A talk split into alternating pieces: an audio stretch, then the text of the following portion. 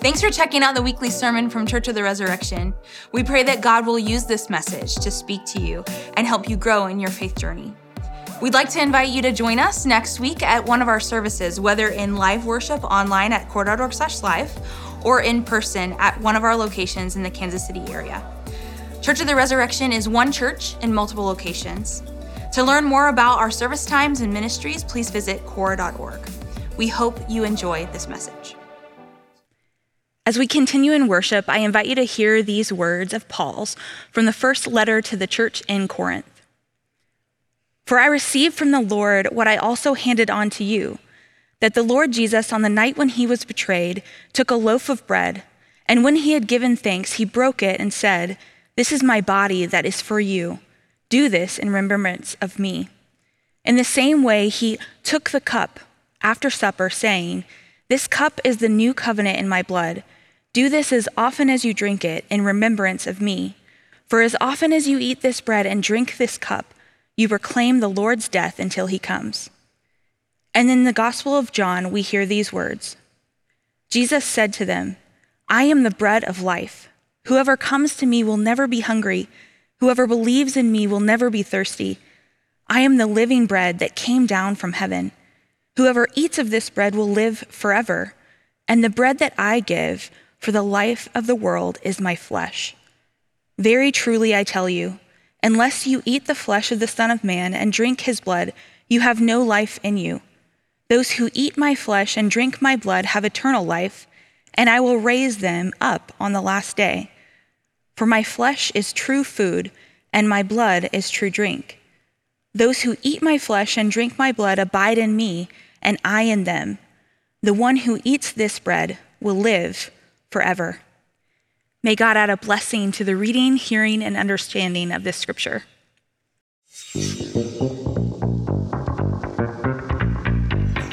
Did you know that church was Jesus' idea? Why did he think church was important?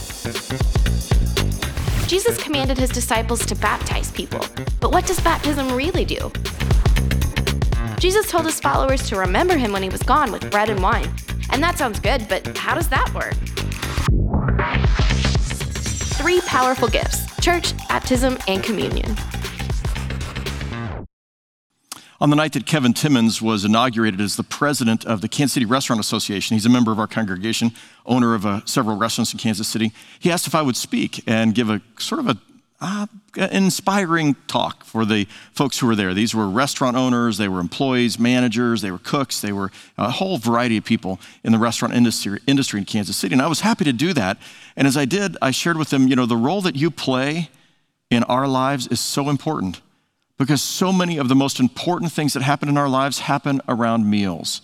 And I remember, you know, a baby's born, and, and shortly after that, there's a meal, and, and people get married, and there's a wedding reception, there's a meal. Uh, we think about the, the moments when we're sick, and somebody brings over a meal, or the times when we're grieving, and after the funeral, people bring food over. When we're celebrating, we celebrate with food. When we grieve, we grieve with food. Food is so important. When we ask somebody to marry us, it's often over dinner, or dinner shortly after that. I mean, all of these moments are often celebrated and memorialized with food. I don't know if you can think of any really important meals in your life, but in my mind, I can think back to times where I had meals. I remember what I had or where I was or what we were eating at these particular moments that were just forever etched in my brain, in part because I was sharing a meal with somebody in an important moment in my life.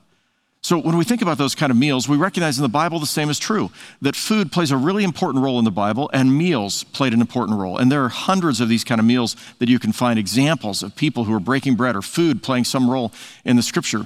But there are two stories of food and meals that stand above all of the rest in Scripture. And we're going to talk about one of those today. I want to begin with the Old Testament picture of, uh, of the most important meal, and that is, uh, that is the, the Passover meal.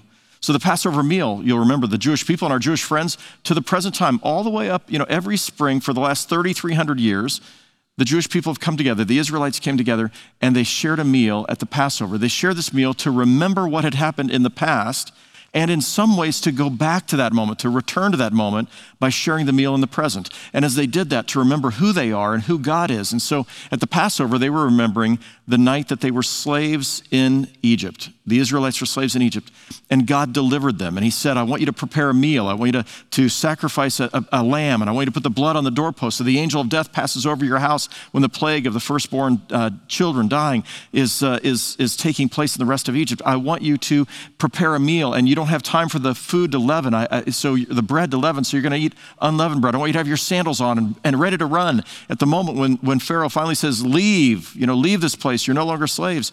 And so after this, God commanded the Israelites every year at this time, you were to remember, remember this moment, remember that you were slaves, and you remember it with the food. And so they eat the same kind of food roasted lamb and bitter herbs to remember the bitterness of slavery in Egypt, and wine. They share in wine together. For Christians, and by the way, that story is the defining story of every Jewish person who's faithful. If they're a practicing Jew, that is their defining story, commemorated, remembered, and experienced through a meal. For Christians, the paramount story, the paramount meal in the New Testament is the Last Supper of Jesus. And this is taking place on the night before he's crucified, the Last Supper. He's, he's sitting with his disciples. They're in the upper room, and they are sharing together, interestingly enough, a Passover meal. It was Passover. And Jesus takes this meal and he reinterprets it and he tells them that through this meal, they're to continue to remember him. Just as the Israelites were and the Jewish people were to continue to remember their slavery in Egypt and God's deliverance, they're to remember that they have been slaves to sin and Jesus is delivering them. They are to remember him. And so he tells them with the bread and the wine to remember him, to do this again and again and again. I want to remind you that that story is for the Christian our defining story wrapped up in a meal that we eat, that we taste, we experience. We call it a sacrament, and we learned last week that a sacrament is a visible act that actually conveys or actually gives the grace of God. And that's what we experience when Christians look at the, holy, at the, the meal, Holy Communion. And as we do that, I want to remind you one more thing about meals. The word componere is the Latin word for breaking bread with somebody. Uh, literally means to break bread with someone. And we have from that word companion. And so, breaking bread, we do that with companions. We become friends over meals. We, we share together in life over meals. And that's also part of what we're going to find in the Lord's Supper. So, today we're going to try to understand the Lord's Supper. And I'll mention this to you.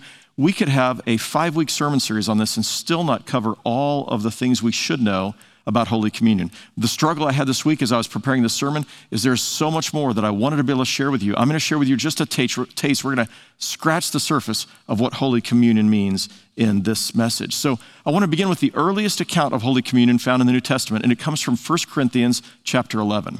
So Paul writes his first letter to the Corinthians around 53 AD. The earliest gospel, the Gospel Mark, is probably written a decade or more after Paul writes 1 Corinthians. And so when we go to 1 Corinthians 11, we're receiving the earliest account of the Lord's Supper or the Last Supper.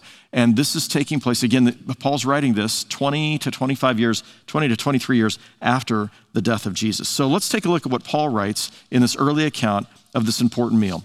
Paul writes, For I received from the Lord what I also handed on to you that the Lord Jesus, on the night he was betrayed, took a loaf of bread, and when he had given thanks, he broke it and said, This is my body that is for you. Do this in remembrance of me. In the same way, he took the cup also after supper, saying, This cup is the new covenant in my blood. Do this as often as you drink it in remembrance of me. For as often as you eat this bread and drink this cup, you proclaim the Lord's death until he comes. It's interesting. Paul's writing to the Corinthians uh, this instruction about the Lord's Supper because what was happening at that time is Christians would break bread together in one another's homes. When they would gather for worship and prayer, they would also have a meal. It was a fellowship meal, what was sometimes called a love feast. But that love feast, that meal they shared together, was also meant to be their remembering, their fulfilling what Jesus has said. As often as you break this bread and drink this cup, remember me. And so they'd intertwine this love feast and this remembrance, this memorial of the Last Supper of Jesus, the Lord's Supper, Holy Communion, the Eucharist. And Paul's having to correct them on some things. And so he's teaching them once more this is what I received from the Lord. I'm reminding you, this is what this is about. What I'd like us to do, and so what Paul says, we also find in Matthew, Mark, and Luke's Gospels, a little variations, but very similar. I'd love for you to write down a few things, to write down the things you want to remember and reflect upon as we think about what Paul has just told us in 1 Corinthians 11. So let's begin. He, he starts and he says, Jesus began by giving thanks. So the Greek word for giving thanks is Eucharisteo. Eucharisteo, giving thanks. You recognize that word, Eucharisteo, because it's, the, it's really the, the, the, the form that we have. Another form of it, Eucharist, is what we call Holy Communion. It literally means to give thanks.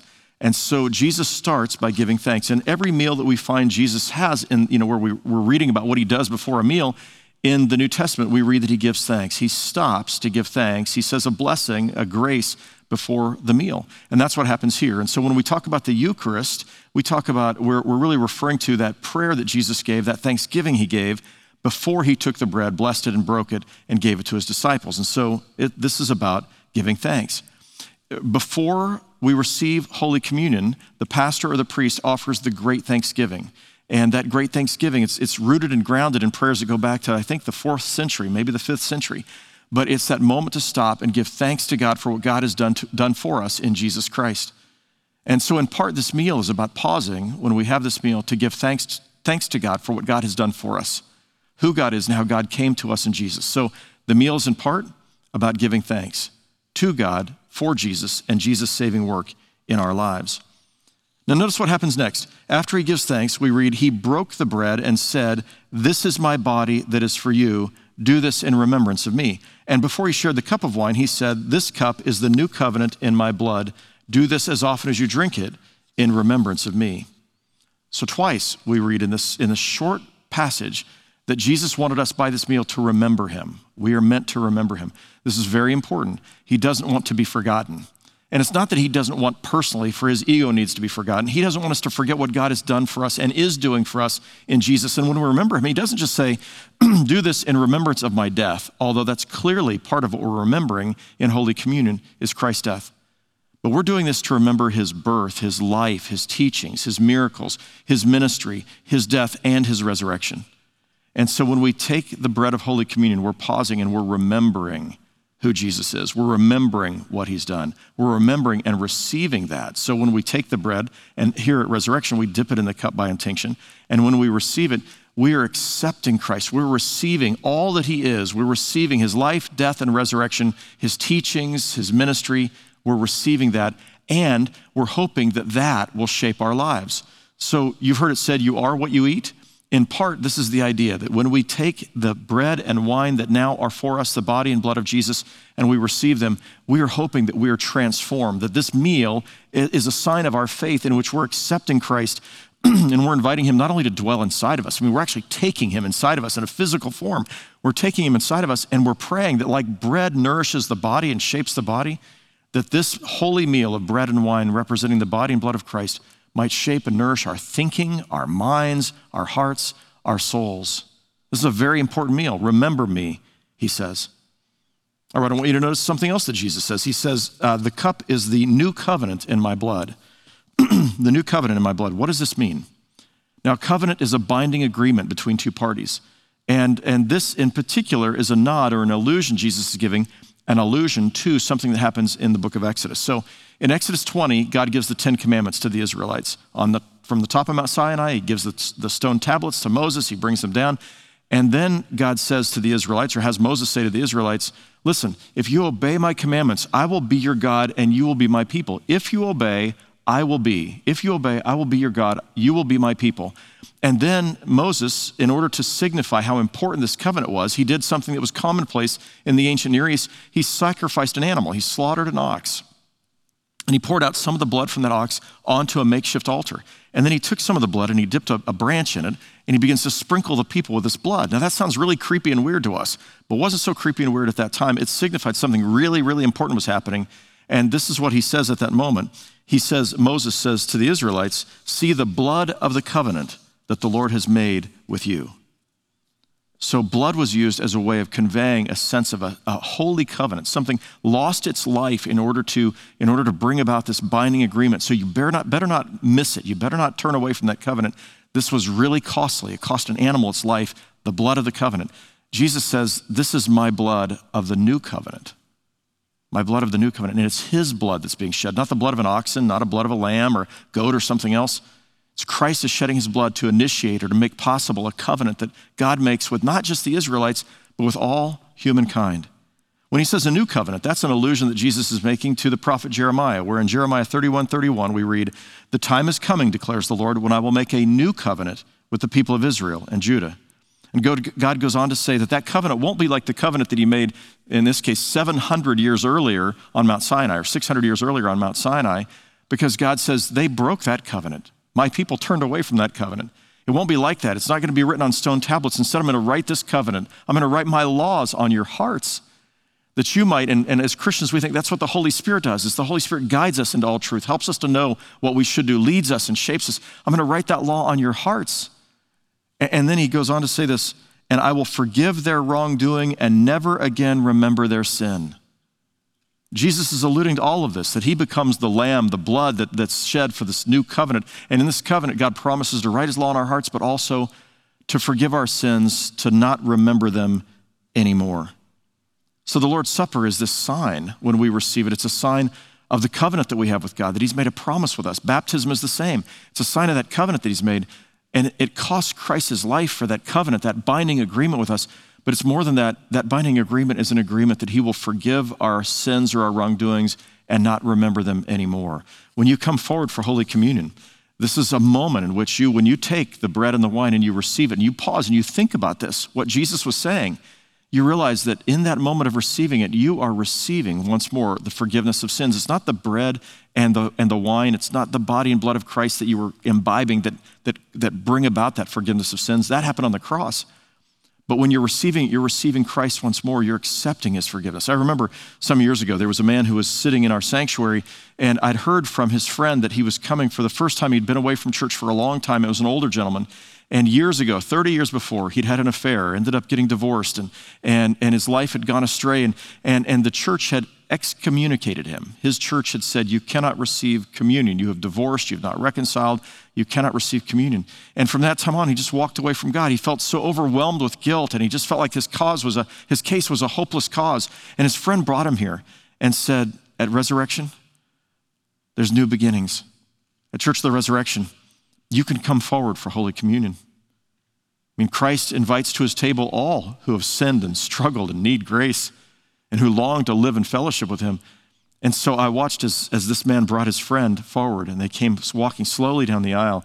And I could see the tears on his face and he hesitated. I'm standing here serving communion at this particular station and he hesitated while he's standing there, like, is it okay for me to receive this or not? And, and, and the person next to me, this is the body of Christ given for you. This is the blood of the covenant poured out for you and for many for the forgiveness of your sins. This is for you.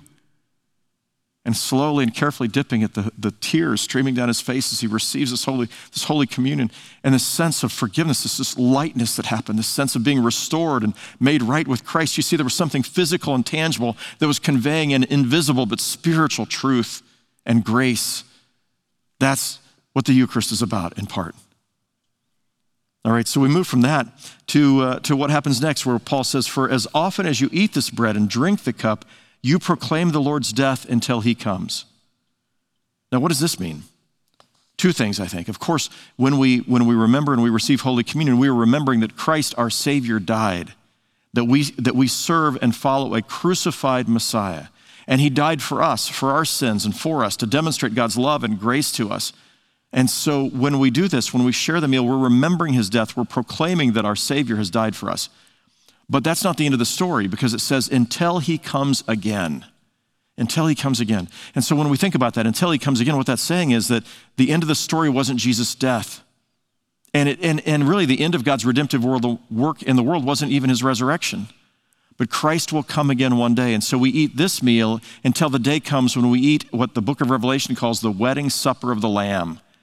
The Bible begins in a garden with a, with a meal. Uh, God says, you know, you can have anything you want to eat. They were vegetarians. You can eat any, any, anything that grows on the trees or the, or the ground. God told Adam and Eve. You get to the end of the Bible, and God throws a party. He has a wedding banquet or supper for the Lamb. And so we believe the day comes when we'll feast at that final victory table. But until then, we take this bread and wine and we proclaim Christ's death until he comes again.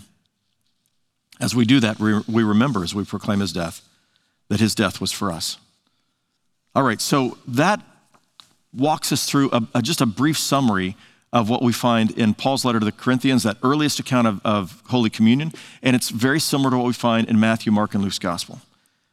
So, what we want to do now is to look to see what does John tell us about Holy Communion? Uh, how is it that he tells the story? And what's interesting in John's gospel is John has far more to say about the Last Supper than any of the other uh, of, the, of the other gospels. So the other gospels devote about a chapter to the Last Supper, no more than a chapter to the Last Supper. John's gospel has five chapters devoted to telling the story of the Last Supper. Five chapters. But you know what you won't find in John's gospel? Jesus saying, Jesus taking the bread, blessing it, and breaking it, and saying, This is my body given for you. As often as you do this, remember, remember me. He doesn't take the cup and say, This is my blood of the new covenant, poured out for you and for many for the forgiveness of your sins. As often as you do it, remember me. doesn't say that in John's gospel. It's astounding that in John's gospel, where he's got five chapters devoted to the Last Supper, he doesn't tell us that story. But he tells us the story in a different way. So remember, John's writing his gospel 50 years after the death and resurrection of Jesus. He's writing 50 or more years.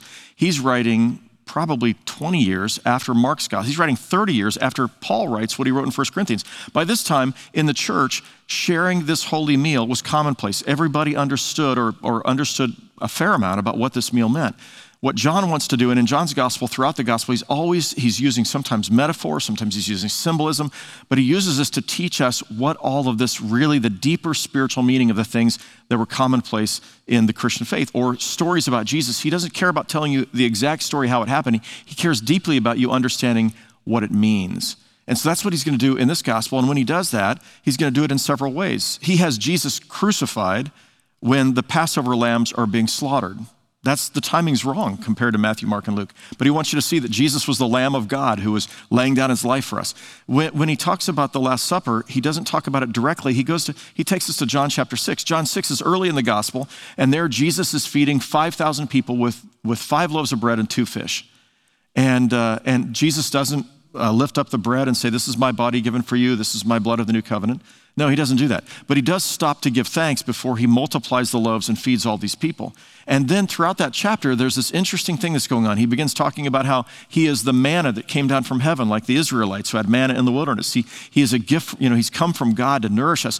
But then he comes to this place where he starts talking about himself as the bread of life. And I want you to hear this because this understanding of uh, communion, um, through the interpretive lens of John chapter 6 and the feeding of the multitudes, had a huge impact on Christian theology when it came to what's happening in the Eucharist, particularly Roman Catholic theology. So listen to these words, and I'm, I'm, sort of reading through various verses in John chapter 6. I am the bread of life, Jesus says. Whoever comes to me will never be hungry. Whoever believes in me will never be thirsty. Understand this. All these things that, that John is quoting Jesus is saying, are all trying to interpret and help the Christians understand what Holy Communion means. I am the bread of life. Whoever comes to me will never be hungry. Whoever believes in me will never be thirsty. I am the living bread that came down from heaven. Not like manna that wasn't alive. I am the living bread that came down from heaven. Whoever eats of this bread will live forever. And the bread that I will give for the, uh, that I will give for the life of the world is my flesh. Very truly, I tell you, unless you eat the flesh of the Son of Man and drink his blood, you have no life in you. That, is, that just sounds so antithetical to everything. It sounds cannibalistic, but that's not what Jesus is saying here. But that's how some people would have heard it. Uh, unless you eat my flesh and drink my blood, those who eat my flesh and drink my blood uh, have eternal life. Let me go back to the line before. Very truly, I tell you, unless you eat the flesh of the Son of Man and drink his blood, you have no life in you. Those who eat my flesh and drink my blood have eternal life, and I will raise them up on the last day. For my flesh is true food, and my blood is true drink. Those who eat my flesh and drink my blood abide in me, and I in them. The one who eats this bread will live forever. All right, I want to quickly unpack these verses we have here. So let's try to understand this is John's, it's, it's his sacramental or, or, or his Eucharistic theology is coming out right here in John chapter 6. So let's see what Jesus says and what this means for us. The first, verse 35, John 6 35. I am the bread of life. Whoever comes to me will never be hungry. Whoever believes in me will never be thirsty. Now, we all know that there's physical hunger, but what they're pointing to, what Jesus is pointing to here, is a spiritual hunger. Right? When we come to him, we find that we are, we are spiritually hungry, sometimes spiritually malnourished. We have deep spiritual needs, and often when we're not feeding them appropriately, we become sick when we're using the wrong things to feed them, when we're not eating at all spiritually, we find ourselves famished or, or, or uh, you know, weak. And, and, and so Jesus is saying these needs that you have, these hungers, these spiritual hunger, hungers and thirsts, these, uh, these kinds of needs are what I came to meet. They're what I come to offer for you. So I'm reminded of, of something that God says in Isaiah chapter 55, verses 1 through 3. A very similar idea. We read these words All who are thirsty, all of you who are thirsty, come to the water. Whoever has no money, come buy food and eat. Without money and at no cost, buy wine and milk. Why spend money for what isn't food? This is such a great idea. Why, or such a great statement. Why are we spending so much money, our resources, and our time and our talent in order to pursue things that won't actually satisfy us? Right? Why spend money for what isn't food, on your earnings for what doesn't satisfy? Listen carefully to me and eat what is good. Enjoy the richest of feasts. Listen and come to me. Listen and you will live. I will make an everlasting covenant with you, my faithful loyalty to David. Here's once more this idea of covenant and this idea of, of, there's, a, there's a spiritual food that we can't live without. You remember Jesus said to the devil who told him when he was fasting, you know, turn these stones into bread. And Jesus says, we don't live by bread alone. We live by something more. We have these existential needs, and every one of us has them. We have needs for meaning and purpose and joy and hope and grace and mercy and love and acceptance, forgiveness. All of this is what we need. We're yearning for these things. Sometimes we go out of our way, we, we do things we should never do just to hope that somebody might like us or accept us in some way. And, what we find Jesus saying here is, I'm the bread of life. The things that you've been lurk, looking for, searching for deep down in your souls, what's me? I come to satisfy your hungry heart. I love this, this hymn. It's a modern Catholic hymn on the Eucharist. And, and this is the, the refrain You satisfy the hungry heart with gift of finest wheat. Come give to us, O saving Lord, the bread of life to eat. This week I was reading Sara Miles' book, Take This Bread. Sara Miles uh, was an atheist. She was raised by parents who were atheists. One day she wandered into, she was living in San Francisco, and one day she wandered into St. Gregory's Episcopal Church she, in, in, in, the heart of San Francisco. She'd been noticing this building, was kind of curious about what was happening inside that building. And, and so here this, this atheist walks into this, you know, walks into this church, and as she's walking in there, uh, she hears, she, and here's what she says in her book. She says, I had no earthly reason to be there. I'd never heard a gospel reading, never said the Lord's Prayer. I was certainly not interested in becoming a Christian, or as I thought of it rather less politely, a religious nut. Jesus invites everyone to his table, the woman at the front said. And as we started to move up, gathered around the table, and there was singing and standing, and someone was putting a piece of fresh, crumbly bread in my hand, saying, The body of Christ, and handing me the goblet of sweet wine, saying, The blood of Christ. And then something outrageous, terrifying happened to me. Jesus happened to me. I still can't explain my first communion. It made no sense to me. I was in tears and physically unbalanced. I felt as if I had just stepped off a curb or been knocked over painlessly from behind. Holy Communion knocked me upside down and forced me to deal with the impossible reality of God. That's the kind of power the Eucharist can have for people when people come. And, and, and even if they don't understand, there are times in the middle of the mystery of that, the Holy Spirit uses that and just grabs a hold of our hearts. And there are other times where we bring our faith to the, to the table. We, we come and we realize what we need and that Jesus Christ offers to meet those needs. But you know, if we're not thinking about those things, if we're, if we're not aware of what the Eucharist can mean, sometimes we just come up and take the little cracker and take the little piece of juice or a little bit of juice and we just go back to our seats and nothing happens. Nothing happens because part of what we, what we bring to the table is our faith or our yearning or our longing. But when we see it with spiritual eyes, or maybe even we don't understand, but when we're going forward knowing that we have this tremendous need, there are ways in which the Holy Spirit can take that bread and wine and make it be for us the body and blood of Christ and knock us upside down. Let's read a little bit more. John chapter 6, verse, uh, I think it's verse 54. Those who eat my flesh and drink my blood have eternal life and I will raise them up on the last day. And then Jesus continues in verse 58 the one who eats this bread will live forever. Now, Jesus' words, as John recalls them, become a bit uncomfortable. Again, eating my flesh and drinking my blood. But, but part of what we're meant to see, and we'll talk about that in just a moment, but part of what we're meant to see is that this also is the promise of eternal life. And, and in John's gospel, eternal life starts now. So we start living in this quality of life with God today, here and now. Eternal life starts now, and then we continue at our death, and we ultimately find ourselves in God's eternal kingdom. He will raise us up. And so the Eucharist is in part, among all these other things we just described, it is in part meant to signify that you have eternal life, that you belong to Christ, and that life starts now. This quality of life starts now and is fulfilled in your passing. I think to times when I've gone to visit people who are near death and, uh, and take them communion. So our pastors do this, our congregational care ministers will do this. This is a little communion set that I received when uh, years ago, 30 years ago probably. And inside, when you open up, there are communion chalices, and there's the host, and there's the you, you pack the wine or the grape juice. And when you arrive at the person's home, you know you sit down together and you talk about what this means and how how it signifies Christ's forgiveness and His love for us and His promise to us, and, and how it signifies the life that He offers to us, and, and how we remember Him and His covenant with us. And, and then we stop and remember that in Holy Communion, Jesus said, uh, When you take my bread, my flesh, and you drink my blood, when you take the bread and the wine of Holy Communion, it is a promise of eternal life. And there's something to sitting around with, with several family members or friends as we partake of that together. The body of Christ given for you, the blood of our Lord given for you. St. Ignatius of Antioch, uh, writing around the year 140, maybe a little earlier, spoke about Holy Communion, the Eucharist, as the medicine of immortality. This was just before he was fed to the lions. This was one more of the martyrs that happened in the early church at the hands of the Romans. But before he was devoured by the lions, he was able to say, The Eucharist is the medicine of immortality. I am not afraid to die because I have Christ in me and I belong to him. John 6:56 goes on to say this, those who eat my flesh and drink my blood, uh, my blood abide in me and I in them to abide in Christ or to live in Christ. I love this. To abide is to, is to set with, it's to be with, it's to be a companion with someone. Remember, we learned that to break bread, companere, is to be a companion to somebody. And so, in this meal, when we share this meal, Christ is abiding with us and we are abiding with him. We have this communion, this fellowship with Christ. And Paul captures that in 1 Corinthians chapter 10 when he writes this Isn't the cup of blessing that we bless a sharing?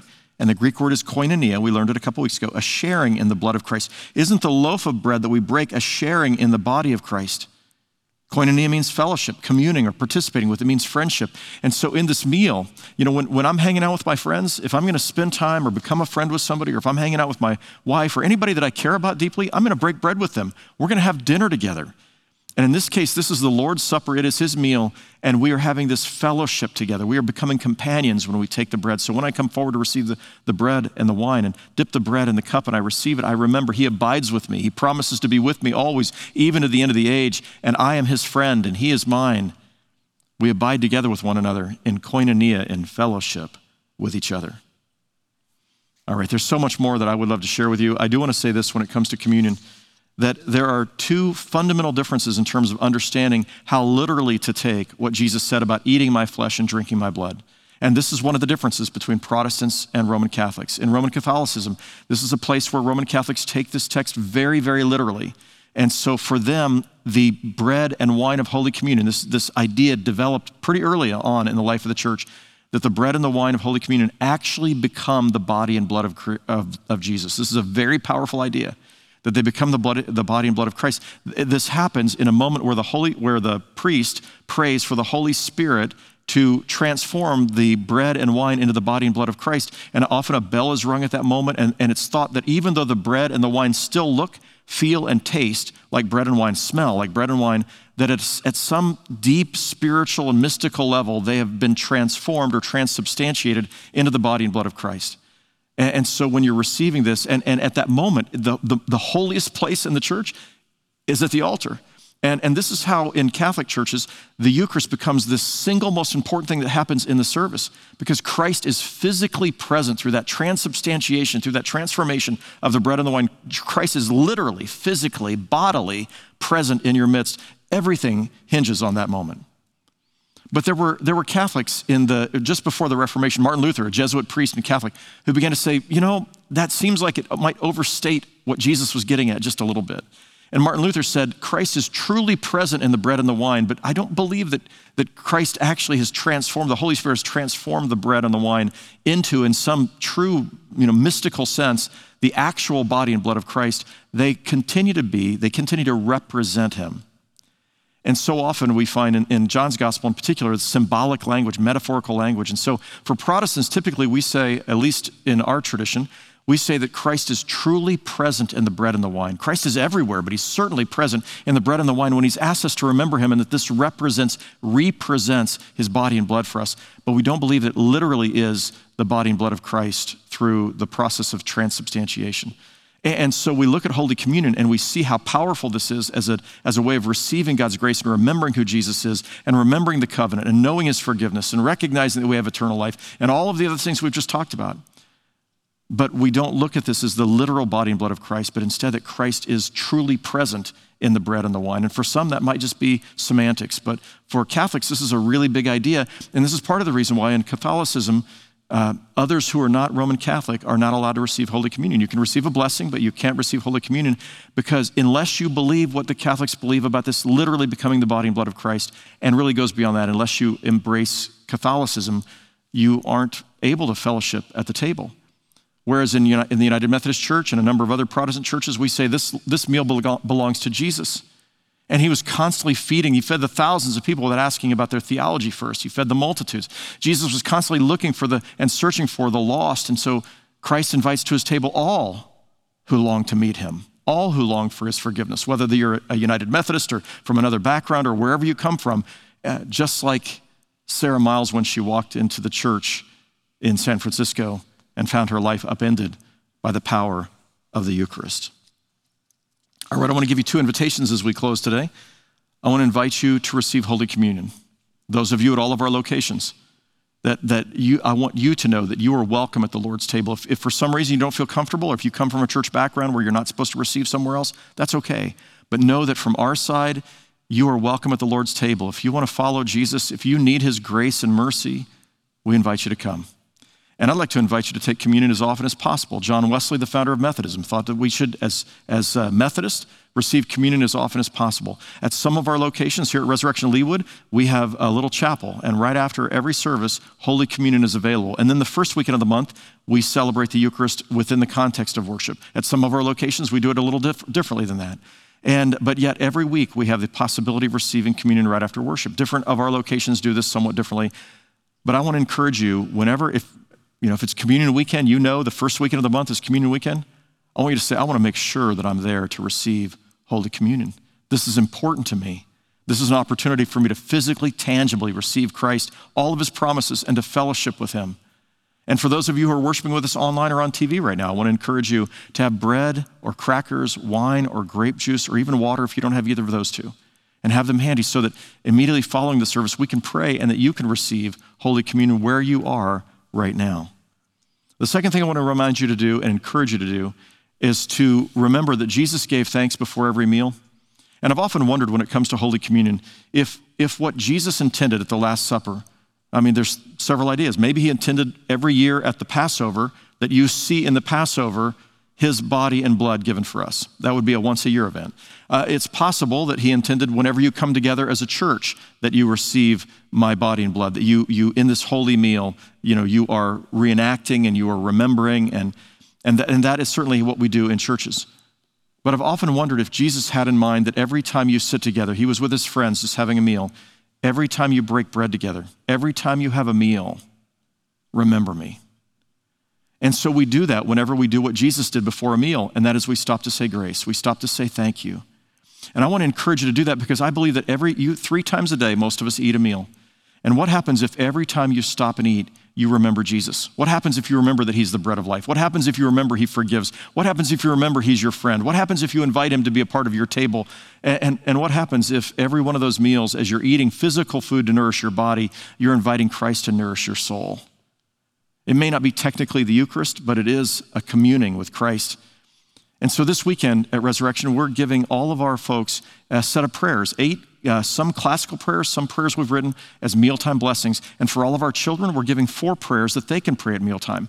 And for those of you who are worshiping online or on TV, you can download those at cor.org slash next. You can find them there, you can download them, you can cut them up, and you're going to find beautiful prayers that help you get in the habit of praying before every meal. And if you feel a little embarrassed about praying, you know, at, at, a meal while you're eating out, just try this. You can do it with your eyes open. You can look at your food and just look like you've got your fork in your hand. If you're a little nervous about doing this, and just whisper under your breath, "Thank you, Jesus. Thank you for everything. Be the bread of life for me. Amen." Try it. And then take the next step and maybe be a little more bold when, when you're with your friends or family. Just say, hey guys, I'm going to say a prayer. Do y'all mind? And, and, you know, I'll be happy to pray out loud or, you know, you do as you feel comfortable. But if every meal, three times a day, you stop to pray and to give thanks and to remember that Christ is the bread of life, I believe you'll begin to live every day the power of the Eucharist. And you will do this in remembrance of him. Let's pray. Lord Jesus, how grateful we are that at the Last Supper, when your heart was heavy and you were preparing to be arrested and then crucified, you stopped to give us this gift of the Eucharist. You invited us to share in holy communion, holy fellowship with you. You offer us this supper that belongs to you as an expression of your grace towards us and your desire to be in fellowship with us. We thank you for Holy Communion. We pray, O oh God, that you would help us this day as we receive the bread and the wine to receive Jesus, your Son, that he might dwell in us, form us, shape us, forgive us, heal us, and love us as we seek to love him. Would you whisper this prayer under your breath right now? Jesus, I need you. I accept you and your love. I am yours. Thank you for everything. Thank you for loving me.